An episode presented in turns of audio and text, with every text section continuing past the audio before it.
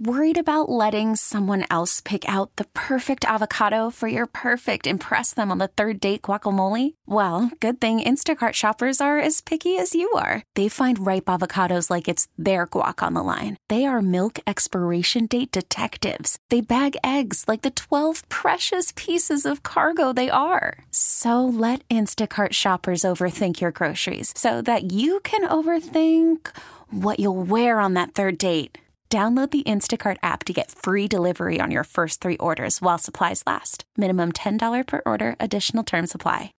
The top stories from across the New York tri state from the WCBS 880 Newsroom.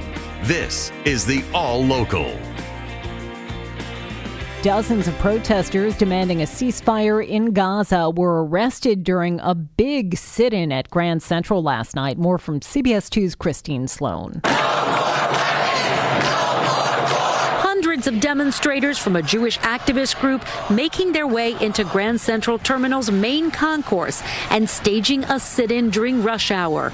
The group Jewish Voice for Peace demanding a ceasefire in Gaza on a day Israeli military forces increased incursions. Right now, you are hearing thousands of Jewish New Yorkers who are raising our voices so clear that our safety can never come at the expense of another community's safety. Members of the group somehow getting on top of a ledge next to the departure sign as NYPD officers from emergency services tried to get them down. The scene reminiscent of a protest back in 1991 when ACT UP took similar actions inside the terminal. We recognize this war for what it is. It's not about protecting Jews, it's not about Jewish safety. The sit in lasting about an hour before police started making arrests. Authorities say about 100 people were taken into custody, the majority walking away peacefully.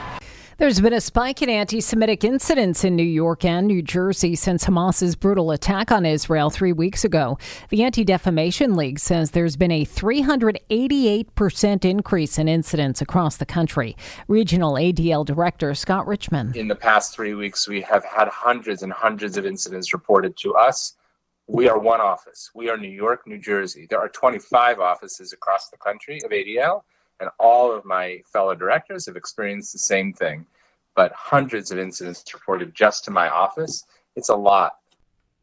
The ADL recorded 312 anti Semitic incidents since October 7th. During the same period last year, there were 64.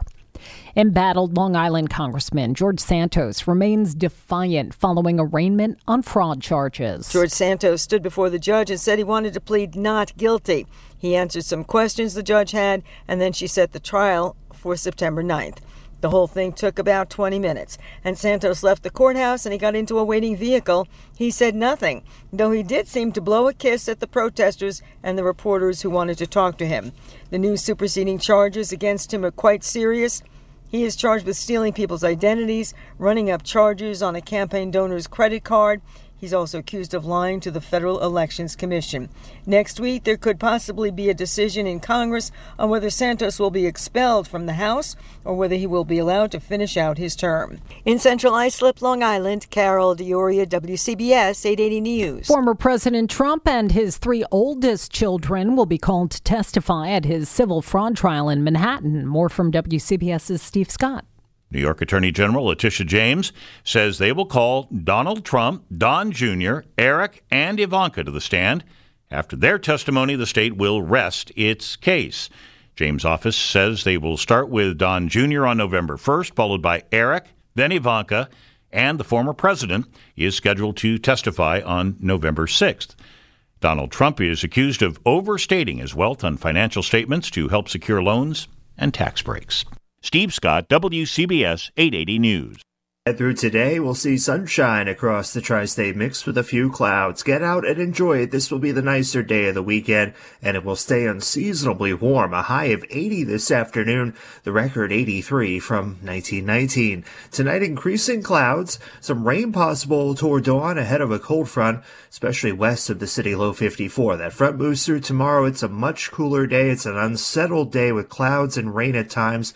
High 57. We'll have showers around Monday at 61. Behind another cold front, cooler Tuesday for Halloween, increasing clouds high 52. Trick or treating in the evening will be chilly in the 40s but dry. Rain returns late Tuesday night and into Wednesday a high of just 50. Right now temperatures range from 64 at Bridgeport to 72 in Whitestone. It's mostly sunny and 67 in Midtown. We're headed up to 80 this afternoon.